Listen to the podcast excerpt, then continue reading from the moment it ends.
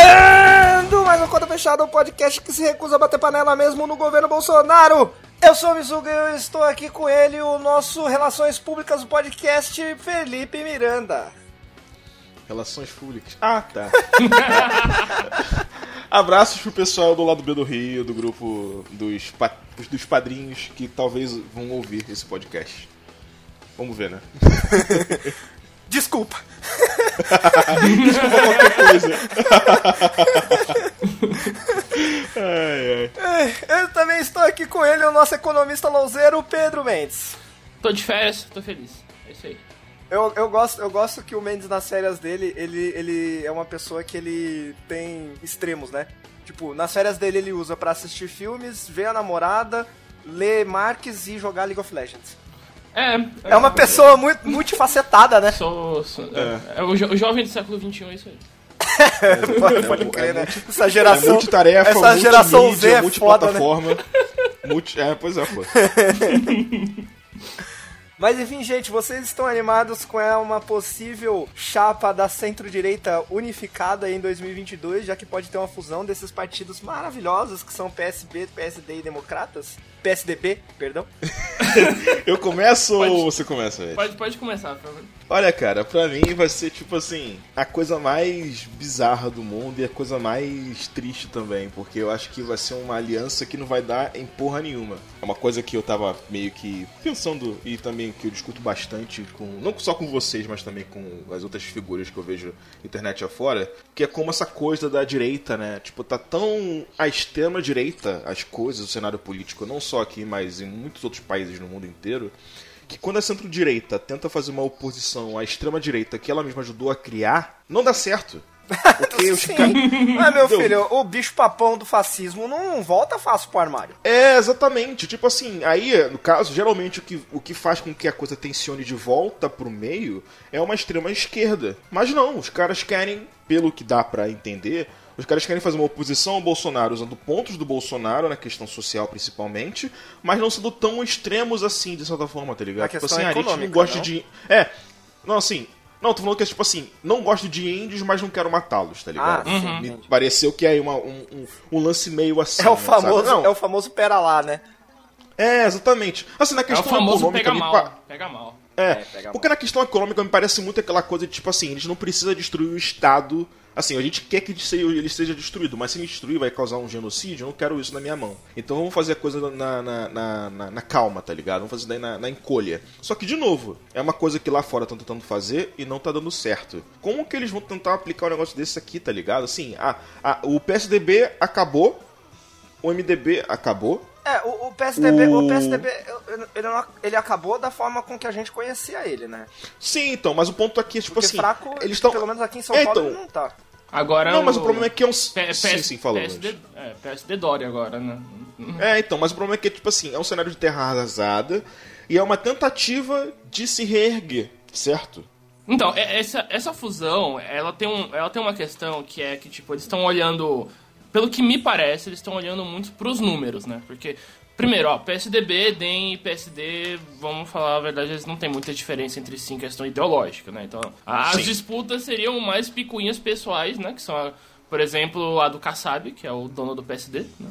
com Isso. o PSDB, né? Aí, tipo... É um filial do é, outro. Né? Exatamente. Né? Com alguns dados, tipo, o, esse, essa fusão ia ser é, o maior partido do Brasil, né? É, juntando... E e maior é, confusão iam... de nome também, né? Porque é. é. o, é o Partido da Social Democracia Brasileira que ia se juntar com democratas, que ia se juntar com o Partido Social Democrático. E SS DDD. e aí, tipo, eles iam conseguir. Eles estão pensando que, por exemplo, esses grandes números, né? Tem o maior número de governadores, tem o maior número de deputados, o maior número de senadores, poderia dar a eles alguma predominância dentro do Congresso ou em uma. Em uma, né, uma hipotética é, candidatura Dória, no caso ele ganhasse, né? Mas tem um problema que, por exemplo, você ser o maior partido em uma disputa eleitoral, você tem o maior acesso ao fundo eleitoral, a eleição de 2000 e 2018 já mostrou que, tipo, isso não é uma grande coisa, sabe? Eles têm um cara com carisma, né? Com o carisma escroto, que é o Dória, né? Então, tipo, eles estão. Caso essa fusão aconteça, né? Todas as fichas não vão não para as grandes figuras caciques do DEM e do PSD, sabe? É, é literalmente para você empoderar o Dória, eles vão ficar totalmente reféns do carisma do Dória e da aceitação do Dória, sabe? E talvez essa estratégia não, não saia do jeito que eles estão pensando que possa sair, sabe? Talvez eles não sejam em 2022 o partido que é o partido mais forte na disputa. Sem contar Olha... que a questão que eles ainda precisam muito se distanciar da figura do Bolsonaro, porque o Bolsonaro provavelmente talvez seja um potencial é, adversário para eles na, nas eleições, né? O potencial com... não, ele já falou que ele vai ser. É, ele vai ser, né? E a não ser é que, que vai... algo aconteça em quatro anos, que é, pois é. acontecer. é. E aí, ah, Dória, olha, Dória vai e, conseguir se dissociar do Bolsonaro? Fica aí. Então, não, provavelmente hum. que o povo tem, o povo tem memória fraca. É... Em, São Paulo, em São Paulo vai, mas não sei no resto São Paulo vai. Mas assim, muita coisa, e muita coisa pode acontecer em três anos e quatro meses. Né? Eu, mano, uhum. em oito meses tinha gente batendo panela na Pompeia. eu nunca, eu nunca ah. imaginei que. Ah, cara, eu não é imaginei eu, nunca, eu não imaginei que ia ter gente batendo panela em quatro anos. Imagina em oito meses. Aqui isso é na bizarro, velho. Isso é muito deixa, bizarro. Só, deixa eu só adicionar um negócio sobre essa questão que o Mendes falou. É, eu lembro que a gente estava discutindo antes sobre a questão do PSDB ser um partido muito paulista, lembra? Uhum. Paulistano, então, principalmente. Paulistano, é, não, não, não. Eu acho que é mais paulista do que paulistano. Não, mas enfim, a questão é que ele é um partido muito configurado quanto à questão regional ali de São Paulo. Isso daí não importa se é paulistano ou paulista, Sim. pro meu ponto. É mais a questão de como que eles vão. Primeiro, né? Numa aliança dessas, que basicamente envolve muitas forças que têm né, muita influência, principalmente né, no, nosso centro-sul, e esse centro-sul tá ficando cada vez mais, sabe? É, assim, a galera que, né, que apoiou o Bolsonaro e que não largou de mão, tá ficando cada vez mais, né, junto, junto dele. Quanto mais golpe o cara leva, assim, a, a base de suporte ali, ele, ela, ela, fica ela mais tá muito forte. Exatamente, fica, fica muito é, forte, tá bem engajado. É a mesma coisa da base do Lula. Tipo, no, no... Sim, então até que isso é uma matéria, acho que do próprio, do próprio Intercept, falando sobre como os grupos de WhatsApp é, do que eram pró-Bolsonaro durante as eleições continuam ativos, aqueles grupos enormes de milhares de pessoas, é. continuam ativos e continuam também engajados em né, espalhar propaganda, que esse tipo de, de coisa para deixar a base ali ativa. E faz sentido eles isso, vão... né? Porque foi uma grana violenta sim, que eles gastaram com isso. Eu e... posso só fazer uma aspas sim, aqui, uma sim, sim. aqui. Como a gente tá tudo falando meio que junto aqui, vai ser difícil de cortar. Então eu vou fazer um, um adendo aqui só para eu explicar que, gente, não estou comparando o Bolsonaro ao Lula. Eu só quero dizer que o apoio ao Lula ficou muito mais forte depois que ele começou a apanhar. É isso que eu quis dizer. Ah, sim, sim com certeza. Okay. É, com certeza. É, com certeza, não. Mas o lance, para mim, é mais assim, de. É... Eles, vai disputar, eles vão tentar disputar votos dentro dessa base que tá engajada pra cacete. E eles tentaram fazer isso daí em 2018, agora com, né, ano passado com o Alckmin, e falharam miseravelmente. Uhum. Eu não sei como eles vão conseguir se livrar disso. O Dória só chegou e conseguiu, assim, não vou dizer que ele só chegou, mas um dos grandes fatores, ao meu ver, que conseguiu fazer com que ele fosse hoje governador foi a associação ao Bolsonaro, porque a, a disputa dele no segundo turno lá com aquele outro Márcio cara lá do França. PSB do Márcio França foi, tipo, acirradíssimo. Sim, o cara quase perdeu em São Paulo, velho. E ele é a força principal hoje desse PSDB que provavelmente tá liderando esse tipo de esforço. Tipo assim, eu não vejo como, cara. Eu não vejo como esses caras têm ainda paixão. Assim, eu não, eu não sou analista político profissional. Mas se eu fosse, eu ia falar, cara, para, tá ligado? Tipo assim, sei lá, se junta o PSL, vai lamber as botas do Bolsonaro. Já... Mas qualquer coisa que você fizer de movimento de hum. resistência, eu não acho que é bom, cara. Porque para mim é aquela coisa de você atacar uma parte tão pequenininha, tão ínfima, que é aquele cara da direita que é contra o Bolsonaro, que já, ou ele já tá apoiando o novo, ou ele tá naquela coisa de que a política não vale a pena, ou ele já tá na base do PSDB, mas ele não vai largar o Bolsonaro, eu cara. Acho, ele, o, acho... o resto da base do direito não vai largar o Bolsonaro. Eu discordo de você. Eu acho que pra gente essa é uma movimentação, para a gente eu falo esquerda, essa é uma movimentação muito, muito ruim, mas para o grupo PSD, DEM e PSDB é uma movimentação muito boa. Por quê? Porque, assim, ó, para pra pensar uma coisa, eles não teriam necessidade, para articulação política, eles não têm necessidade de se fundir. Porque eles são um partido que historicamente anda em bloco. O PSDB, o DEM e o PSD. Eles são um partido que historicamente estão juntos. Então eles não precisavam se infundir. Mas, ah, ó, fundo eleitoral, né? Então, eu ia falar. Não, não mas o, a, ainda assim, o fundo eleitoral, no momento em que você é, participa de, uma coligação, esse, eles vão ter acesso a, a, um fundo eleitoral parecido, entende? É, mas a, a, grande, a grande questão é: o Dória, se ele consegue fazer essa fusão, ele se consolida como principal pessoa dentro desse, desse, desses três locais aí. E aí eu acredito que fica aquilo que eu já tinha falado, né? O Dória sendo o cara da política pro povo, digamos assim, Rodrigo Maia a, o cara da política é, por debaixo dos panos. E aí o grande ponto é, eles, eu acredito que eles estão tendo a mesma percepção que eu estou, de que tem uma galera que tá saindo da, da, das costas do Bolsonaro, tipo o Novo, por exemplo, que já falou que o Ricardo Teles não tem nada a ver com eles. é, é... Ai, meu Deus. Então é, eu, é aquilo, cara. Filho feio não tem pai. Filho feio não tem pai.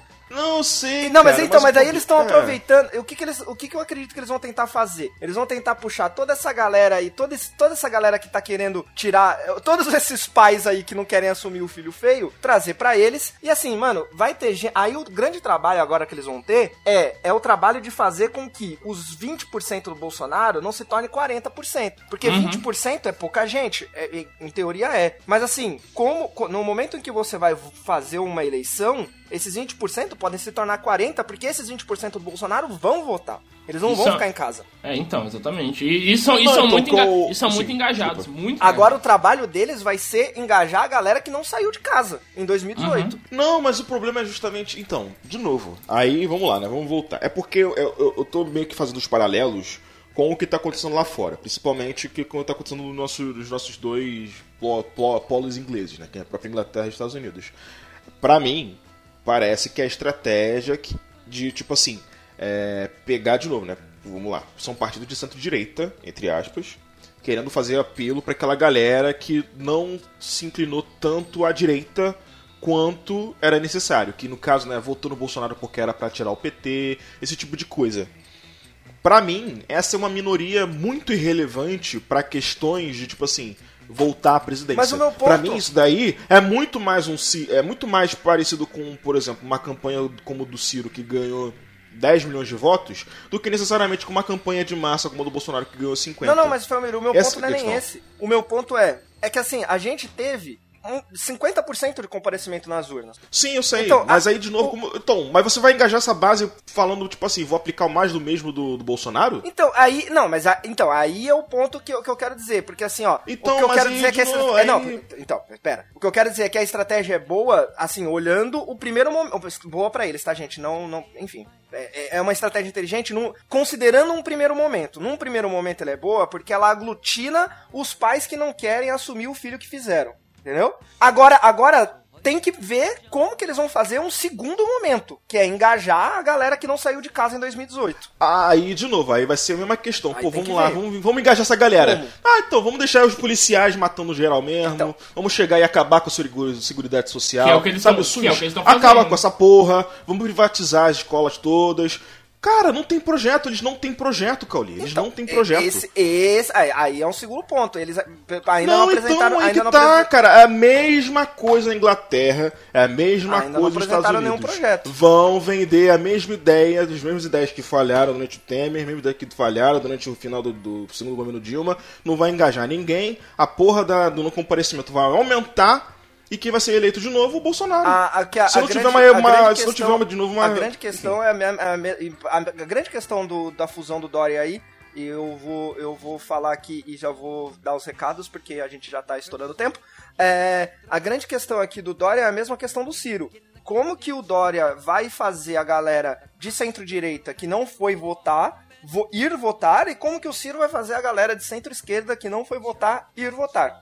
E, e, e, nenhum dos dois ainda mostrou que vai ser capaz de fazer isso. Mas a gente tem só oito meses, ainda tem três anos para se passar. E é sempre bom lembrar que o Amontoado é um site que tem outras coisas. Mentira, não tem, só tem o conta fechada. mas você pode acessar o nosso site lá, amontoado.blog. Pode ouvir a gente no Spotify, pode ouvir a gente em todas as plataformas aí de podcast. Assina o feed é, se não tiver na sua plataforma preferida, manda um zap. Não manda um zap porque você não tem o nosso telefone, mas manda uma mensagem no Twitter que a gente coloca na sua, no seu aglomerador de podcast preferido.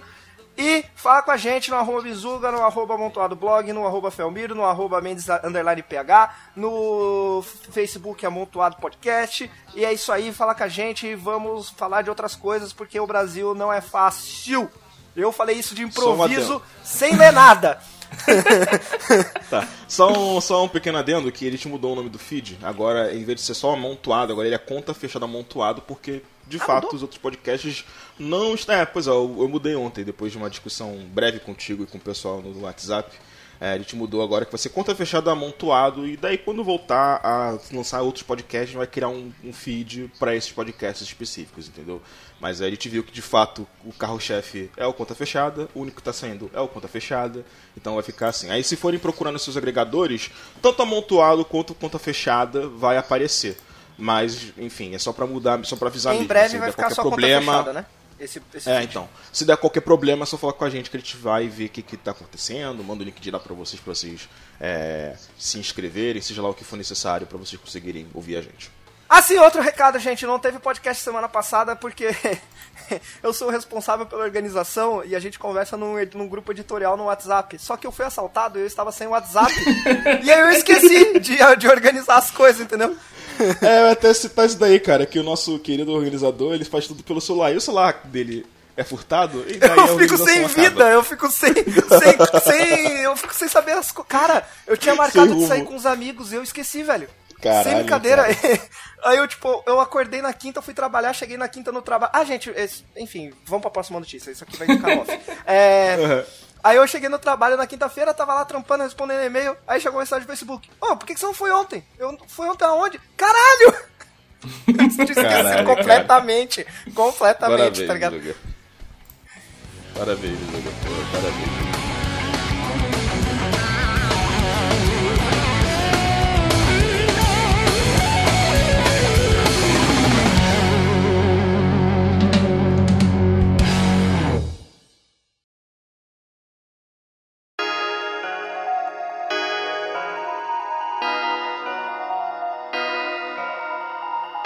Diante desses salteadores, toda a terra se aterroriza e os céus estremecem, o sol e a lua escurecem, as estrelas retiram seu esplendor do firmamento. Isso quem falou foi Joel, há dois mil anos atrás. Aparentemente, esse negócio de Bíblia realmente é bom. Eles sabem o que acontece no mundo.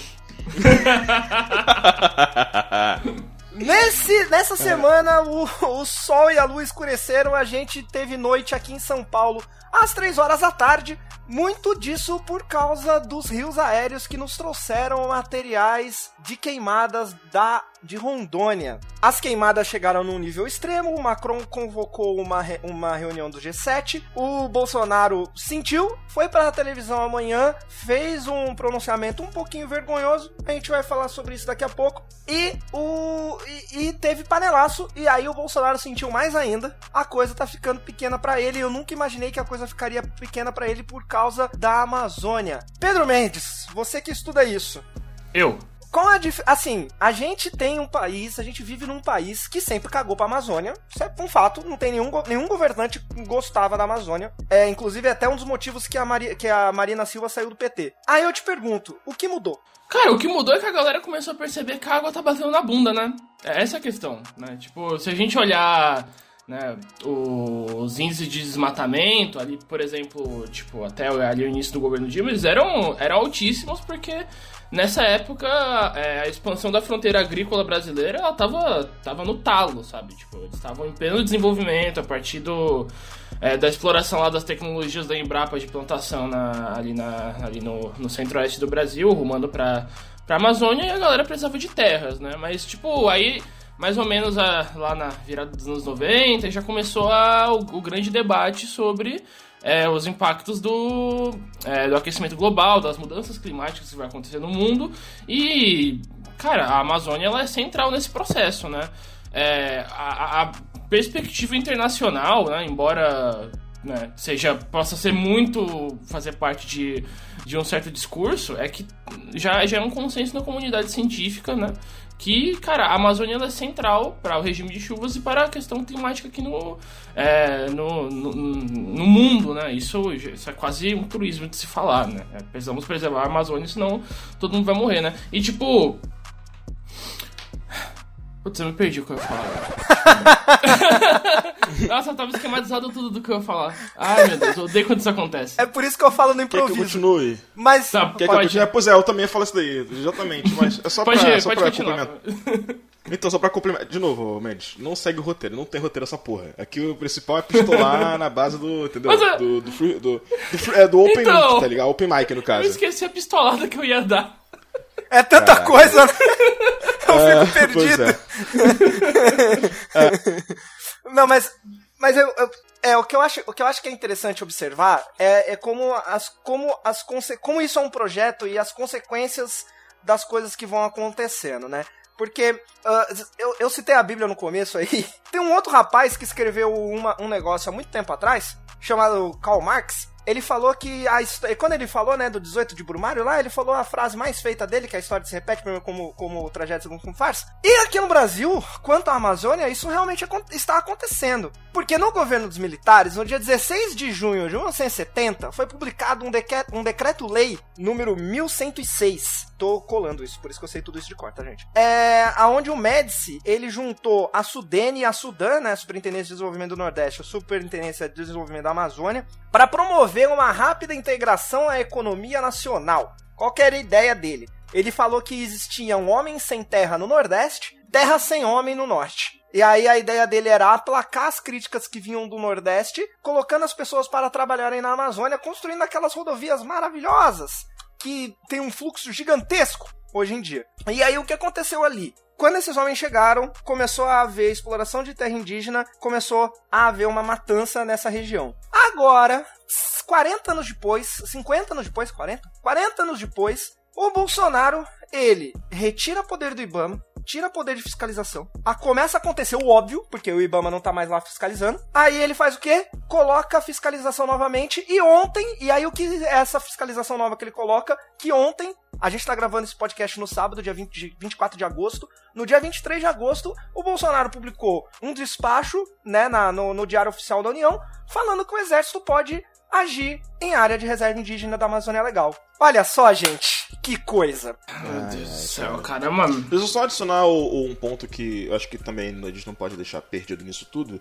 É porque a questão da Amazônia é, uma coisa que o Mendes falou antes, só voltando na né, questão ambiental, é porque aquela coisa, não, porque a Amazônia gera 20% do que a gente respira e tem alguns cientistas mesmo que questionam esse tipo de, esse tipo de pensamento de, de coisa que é divulgado. Mas ainda assim importa pra caralho, porque, de novo, a Amazônia é uma floresta nativa, mata atlântica, importante pra cacete. Tem espécies lá que nunca foram é, descobertas, plantas. Enfim, tem, uma, tem um valor ali muito grande, não só necessariamente na questão de geração, de ar, essa quantificação que a gente gosta de colocar nas coisas, mas de valor também simbólico, tá ligado?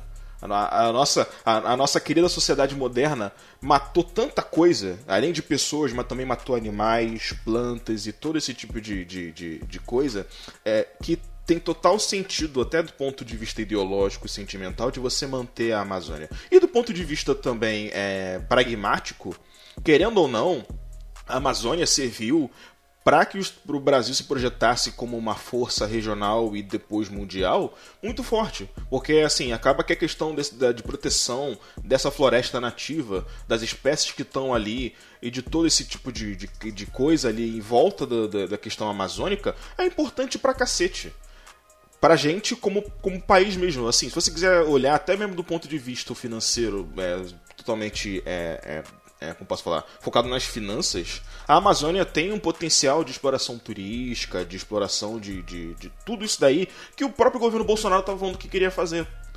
Só que, de novo, é o que sim, uma coisa que o, que o, que o Cauli falou sobre a questão da regulação, o que aconteceu é uma coisa muito comum é, na questão econômica de você chegar e você deixar tudo na mão. É como se fosse, uma, como se fosse um libertarianismo, tá ligado? Você tira ali do, você tira ali do, daquele, da, do, do âmbito o papel do regulador. O que acontece?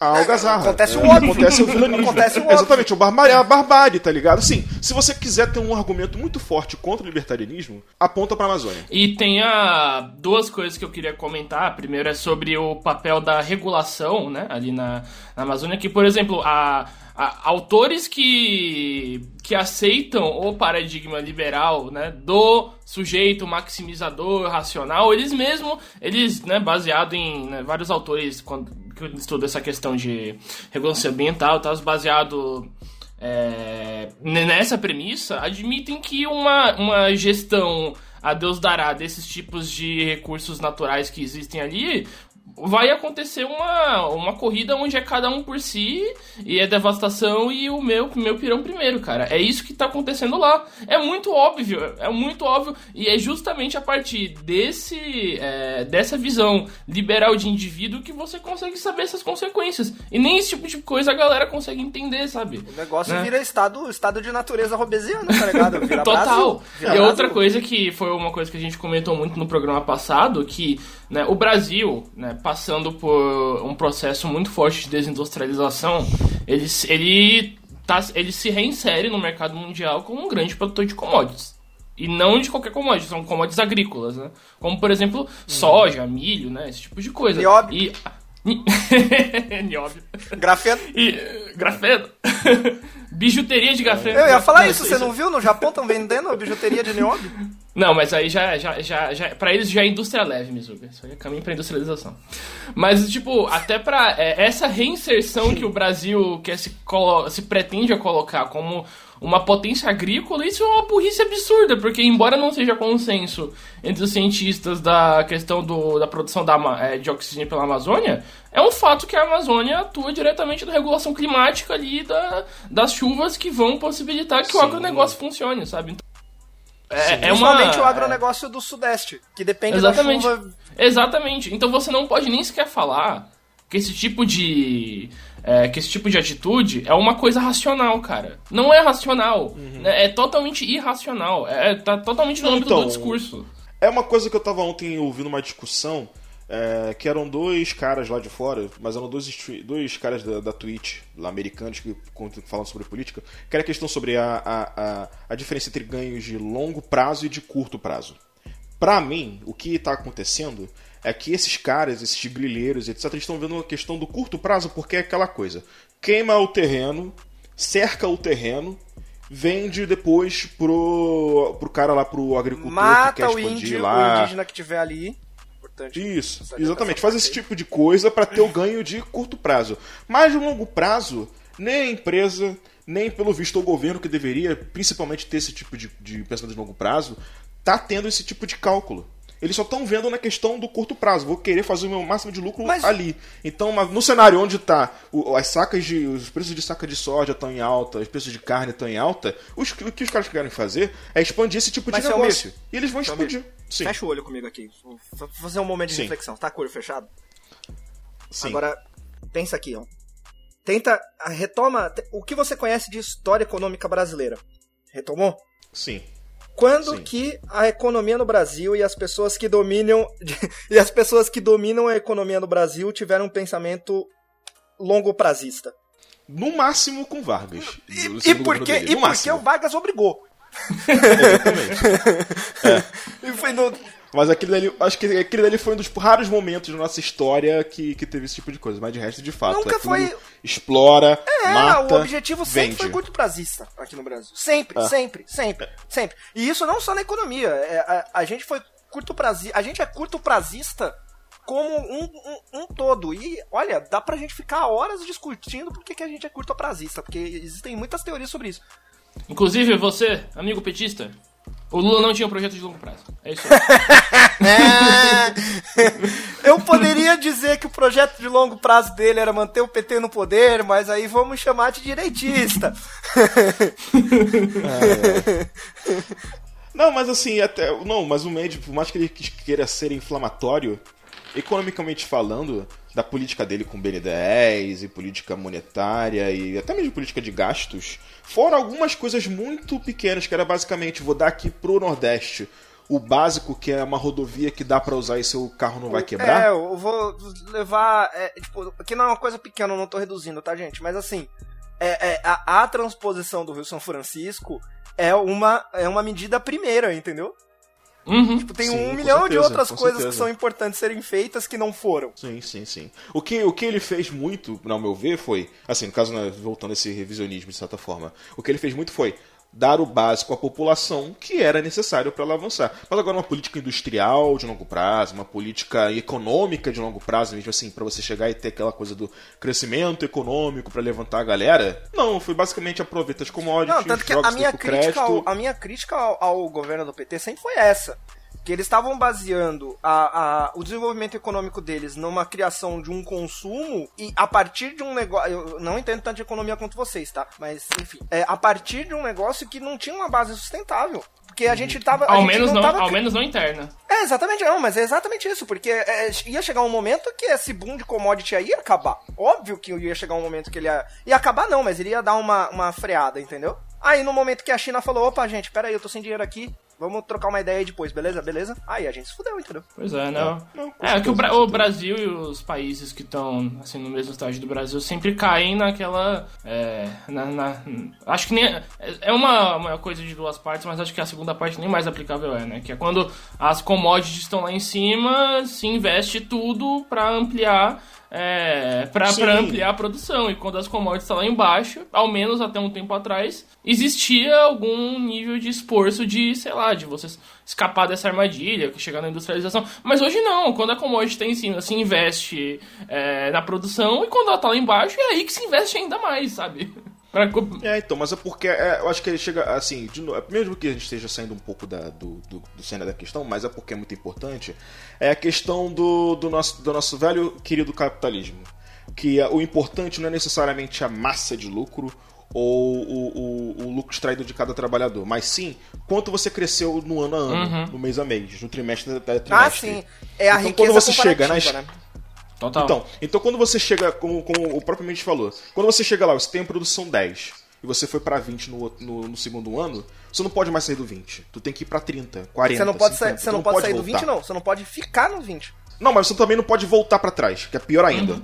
Sim. Voltar para trás é mais morte, entendeu? Nesse cenário. Isso e falando. é o que muitos. É- você não pode. Você tem... O que você tem que manter é o ritmo de crescimento dessa taxa de lucro, dessa taxa de receita, de reduzir também os custos, de tudo isso. Aí nesse cenário onde você. onde um dos grandes fatores, além da, da questão de utilização inteligente do solo, que é uma coisa que a gente deveria fazer muito mais também, né? Se fôssemos um pouco mais inteligente. Mas também a de expansão das fronteiras. Aí você vê esse cenário que está acontecendo. É mais quando um presidente chega e fala que ia fazer o que ele fez e tá fazendo. E daí depois o pessoal fica surpreso e fica lá, tô me arrependendo fica... e não sei o que, e não imaginei que seria assim. Ué, mas é o que aconteceu. Tanto que ontem, né, o recado dele, pô, cara, vamos lá, né? Pô, teve lá o panelaço. Mas foi um Bolsonaro muito diferente do que né, ele quer se apresentar, né? Vamos pensar, né? O cara usou até óculos. Usou cara. até, até conseguiu ler o teleprompter. Pois é. É, cara. Não, sim, porra, deve ter sido um esforço hercúleo. Deve ter levado o dia inteiro pra ele fazer aquilo ali, cara. Mas foi muito diferente do que você, do que o do Bolsonaro que quer se apresentar Eu fico imaginando o tamanho fato. da tela do teleprompter que foi. Também. Mas assim, mas o lance é que, porque assim, eu acho que ele, ele, ele, o, não, não só ele, obviamente, mas acho que o principal justamente é ele, mas não só ele, mas também o, os próprios caras ali, né, desse meio de agronegócio, etc. Tá vendo a água encostar na bunda, tá ligado? Mais, mais ou menos assim. E tem assim, eu tava vendo, além do que, além da questão do, do né, do, da retaliação do próprio Macron, que falou que ele, né, que ele mentiu pro, pra ele durante a reunião lá do G20, também falou de né, cancelar o acordo do Mercosul com a União Europeia. Além disso, a, a China não sei se vocês estão chegando a acompanhar a questão da guerra entre China e Estados Unidos na questão tarifária, que teve mais um capítulo agora, que de novo a, a, o, Trump aumentou tarifas e a China Trump respondeu. O, o ele falou para as empresas não fazerem comércio com a China. Uhum. É, mas a gente está desviando muito do assunto. O que, que, você vai falar sobre isso? Não, tô falando, não, mas a questão, o meu, meu ponto é que a China mesmo, o embaixador chinês no Brasil, se não me engano, falou, não, porque o Brasil ele tem uma das políticas mais, é, mais, é, como posso falar, mais fechadas quanto a isso, mais é, inteligentes quanto a esse tipo de coisa. Por quê? A China precisa compensar a perda do mercado de soja dos Estados Unidos com alguma coisa. Então eles vão comprar daqui. Só que eles estão vendo que nesse cenário onde o Brasil pode ser isolado, eles podem comprar a soja nossa Não, por um. Exato, eles podem, comprar, eles podem comprar a nossa soja por nada, velho. Então, tipo assim, o aumento de, de, digamos assim, com, com 10% a mais de receita que eles vão pagar pra gente, eles conseguem, sei lá, um, um pulo de 50% de volume de, de, de grãos pra lá pra fora, tá ligado? Lá pra China. Vai ser maravilhoso, porque daí essa guerra vai ser sustentada pela gente. Sendo que, aí entra naquela questão, porque, né, o Brasil tá alinhado com os Estados Unidos. Aí o Brasil vai ter que meio que ultrapassar o Trump, e o Bolsonaro vai ter que ultrapassar o Trump para fazer um acordo hum, com a China. Será que ele vai? Sabe? Assim, Será? é, pois é, cara. Tipo assim, ai, cara, é, é mas, mas, assim, de novo, não vamos, vamos, não vamos é, mas fugir da questão à Amazônia, que a Amazônia tá aqui pegando fogo e... Voltando à é, Amazônia, é. o, como eu havia dito no começo, o Macron, Macron ele convocou uma reunião dos G7 para falar sobre isso. Essa reunião vai acontecer amanhã, a gente não tem mais informações sobre. É, então, e a coisa está se desenrolando ainda, a gente não sabe como que a coisa vai ser. Então, comentar, caso haja uma, uma consequência muito muito grande a gente comenta na semana que vem. Ok, gente? Prometo que semana que vem vai ter podcast. É, mas isso posto, vamos para a próxima notícia.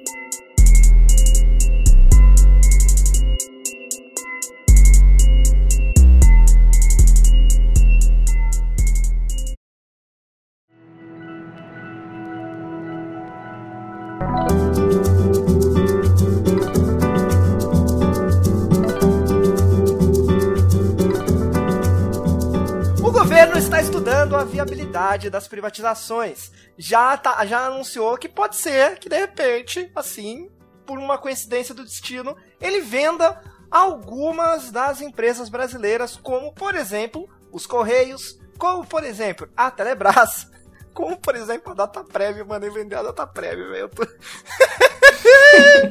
Ai, meu Deus, cada K é uma lágrima. É... Felmir. Sim, senhor. Qual o dinamismo que a venda dessas nove empresas que estão sendo estudadas aqui podem trazer para a economia? É, o dinamismo é bem simples, cara. É você chegar e o sistema de correios que ninguém gosta fica pior do que já. tá ligado? Sim. Cara, assim, tem um motivo para que essas empresas sejam é, é, públicas. Muitas delas, é, muitas delas entram naquela, naquele papo de monopólio natural, que é tipo assim, é uma coisa que todo mundo tem que ter acesso a um preço barato, mas que nesse preço não vai dar lucro para empresário.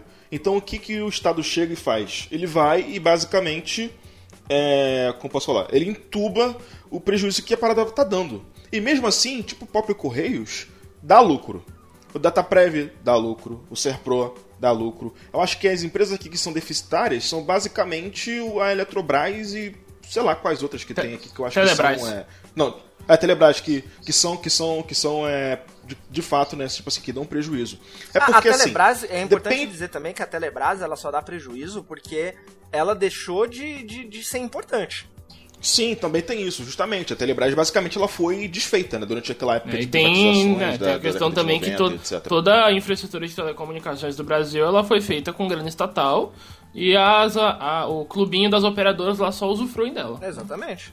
Não, então, mas assim, a história, a história do mundo é essa, né, cara? Se você for pensar. Total. A, estrutura, a infraestrutura quem faz é a iniciativa né, pública, aí chega a iniciativa privada e fala, ó, vocês estão errados, e daí chega o, o, governo e é verdade, e dá tudo pros caras. É, enfim, mas é isso que acontece. Mas a questão dos Correios, que eu acho que é a principal, que é a mais polêmica, porque, assim, vamos lá. É uma empresa que tem que atuar do, do Oiapoque ao Chuí.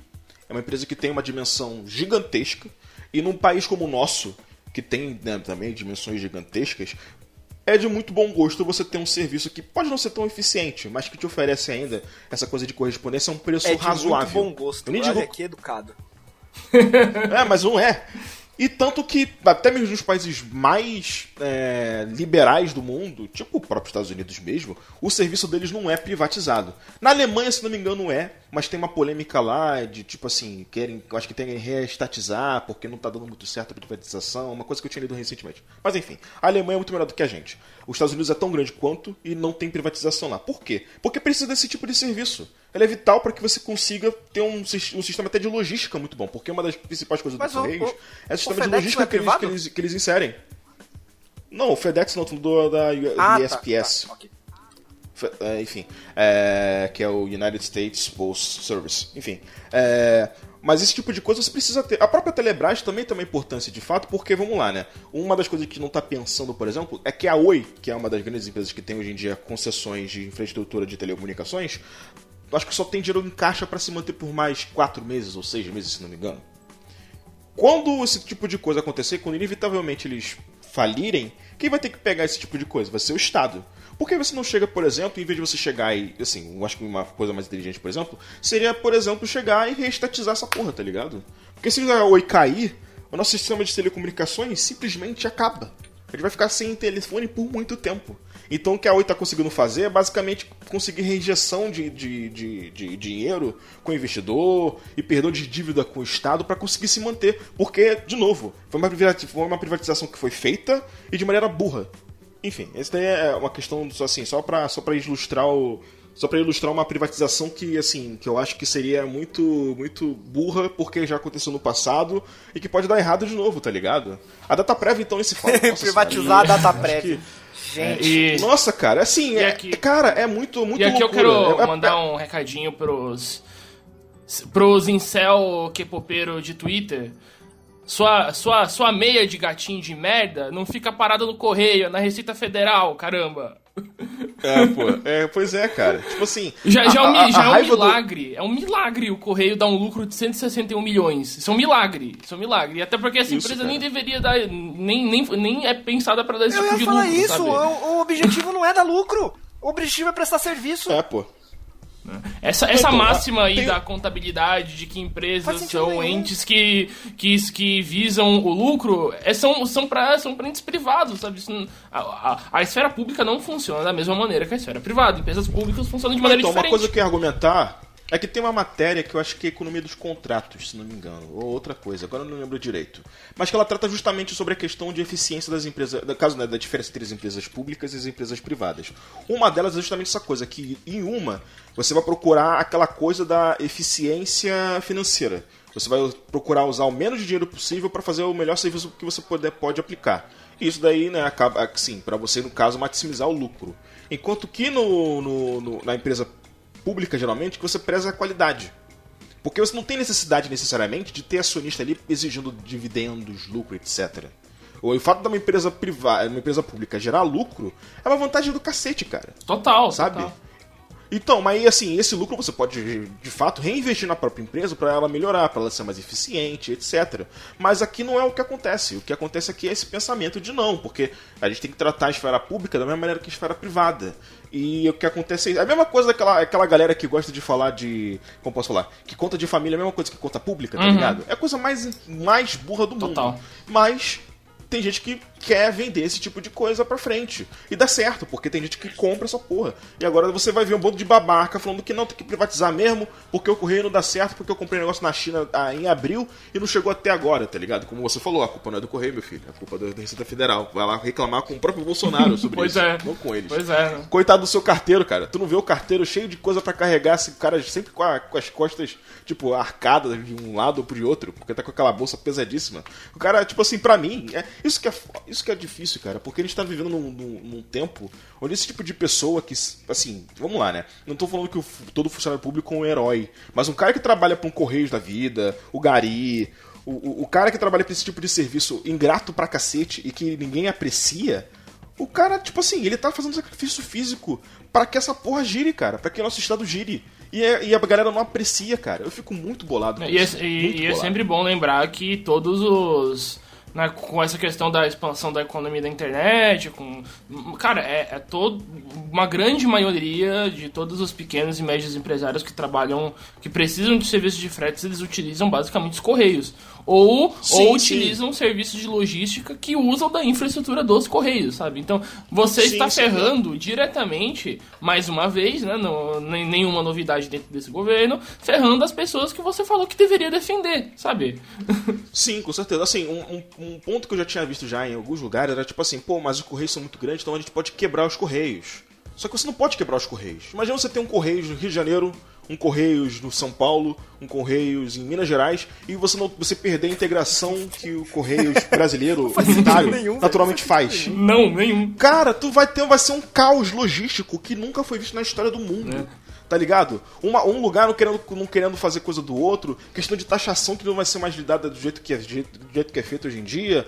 Vai ter uma porrada de burocracias que vão ser criadas de um dia para outro. A disparidade tá de renda é... entre os estados, isso também é, um, é, uma questão absurda. É, questão de, de movimentação de coisa porque São Paulo vai querer levar tudo, provavelmente todos os lucros. Esse tipo de coisa, cara. Assim, é muita questão complexa para pensar. E outra, vamos lá, né? Quem vai querer comprar os Correios? Tu acha que a DHL ou a própria é, FedEx ou uma, uma, coisa dessa vai querer comprar uma empresa dessas, cara? A empresa que é grande pra cacete, que pode gerar lucro, mas que não vai gerar o lucro necessário para justificar essa compra, cara. Dá mais problema do que, do que, do que solução, sabe? Assim, não tem o menor sentido. A não ser que você, de novo, seja uma bela de uma cadelinha você não tem o menor sentido você chegar e pensar nesse tipo de coisa, cara. Não tem, não tem. Não, eu não vejo. Eu não consigo ver argumentos a não ser aquela coisa totalmente financista de ah, não, porque vai gerar mais dinheiro e vai ter mais não sei o que. Cara, o que importa aqui não é o dinheiro, o que importa aqui é a eficiência. A gente não. A gente não, não eu não quero ver o acionista ganhando mais dinheiro. Eu quero ver a, a, a merda do meu diploma chegando no correio é, é, é seguro, tá e, ligado? E isso é, é. A privatização dos correios não é uma questão econômica. É uma questão ideológica. Né? É Sim, óbvio. Total, total. O, Keynes, lá em 1900 e bolinha, já, já se referia ao, a, a religião do livre mercado, sabe? De que nem todas, a, que, várias atitudes é, que são tomadas em prol é, de liberdade econômica, em prol de eficiência dos mercados, na verdade, elas não se sustentam se você for parar a analisar os dados, sabe? Não teria motivo para você tomar esse tipo de atitude, a não ser que seja uma questão ideológica a qual você defenda. Que no caso é a, né, é a defesa é, irracional, irracional, sim, irracional é, dos dogmas do, do, do livre mercado, sabe? Sim, sim, sim. É, só, só dois, duas coisas para adicionar. É, que também o tempo tá, acho que deve estar tá acabando já. Tá acabando. Mas é. É, então, só duas coisas para adicionar sobre essa questão econômica. É, vai ter muita gente desse, desse âmbito de direita liberal ou libertário que vai falar que, ah, não, porque a gente não é ideológico. Nós somos pragmáticos ou que nós somos, é, como posso falar, a gente está procurando a melhor não ser ideológico possível. é ser ideológico. Mas, não, então isso que eu ia falar, porque assim, o pragmatismo. Tem muita gente que, que fala mesmo assim, o pragmatismo em si é uma ideologia o liberalismo é uma ideologia, né? O liberalismo é uma ideologia. Não é porque é o seu modelo e a sua matemática dá tipo assim, a conta fecha, que necessariamente você não tem ideologia por trás. Com certeza você tem. Até porque qual modelo que você usou? Como, como ele foi quais formado? Os... Quais, quais coisas você foi quais os, pressu... tá quais os seus pressupostos, né? Aí assim, eu tô falando e eu sou mero né, economista de graduação, né, com âmbito, enfim, não, não, sou nada. Mas tem, tipo, cara, tem dois caras que eu tô lembrando agora aqui que falam sobre isso. Tem o Branko Milankovic, que ele tem, que ele é um cara, acho da Croácia, se não me engano, que ele tem um livro sobre questão de desigualdade e ele também faz muito reviews sobre, sobre questão de, de no caso sobre questão de liberalismo, etc. E o cara do, do FMI é liberal pra cacete e ele mesmo admite que o liberalismo, no caso, né, que se, essa neutralidade do pragmatismo não, não é neutro de forma alguma. E tem um outro cara que vai sair agora um livro dele, que acho que é o. Qual é o nome dele? Acho que é Benjamin Eilenbaum. Assim, é um, é um nome bem americano, bem judeu também. Que ele é judeu de fato. Ele vai lançar um livro que é o Economy, The Economist's Mind. Que ele fala justamente como que os economistas se infiltraram nas agências de é, regulação, nos bancos, etc., a partir da década de 60, 70, e como que, basicamente, os economistas mandaram no, nessa porra toda e levaram ao nosso estado atual do, da sociedade, tá ligado? Essa tensão social, racial, de classes, econômica, que, na verdade, né, a culpa é dessa classe que, sabe, não consegue refletir muito bem sobre os males que ela causa. E eu me incluo nisso. Tem que acabar. E você também, velho. E você tem também, que, Tem que acabar o economista. Isso sim, isso, isso tem é, Exatamente. Ai, ai. Enfim, Mas com é essa mensagem maravilhosa, a gente. a gente termina o podcast de hoje. Deem tchau pras pessoas que vai subir a música. Tchau, tchau. Tchau, tchau, galerinha.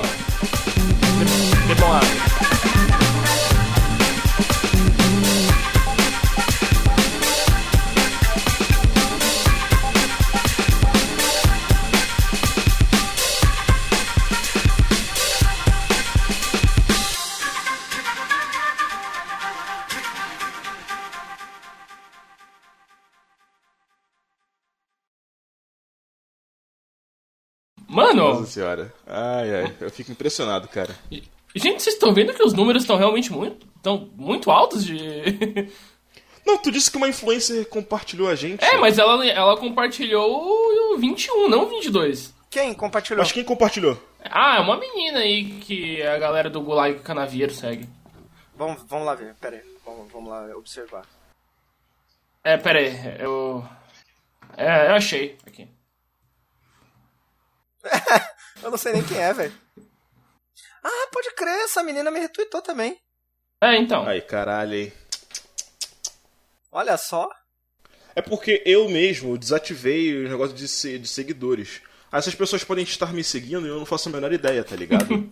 não, porque você tipo... faz review de filme em inglês, né? ai, ai. Não, cara, pior que tá, pior que eu tô tendo um certo movimento, uma, uma, certa movimentação, pessoal. Como eu falei, pô, fui retweetado por um cara da nação do Islã. feito. Ah, esse, esse cara. Ai, rolê aleatório, tá ligado? É, pois é, total, mas é, é o que acontece. Caraca, né? A pessoa não pode ver uma, alguém com um cabelo mais próximo ao vermelho que já fica louco. né, cara? Ah, sim, a galera, a galera pira, né? Uma molecada Caralho, nossa é senhora! É Puta que pariu, cara. Nossa senhora, eu tô impressionado. Assim, se isso daí fizer com que a gente consiga mais gente pro, pra esquerda, não tem problema.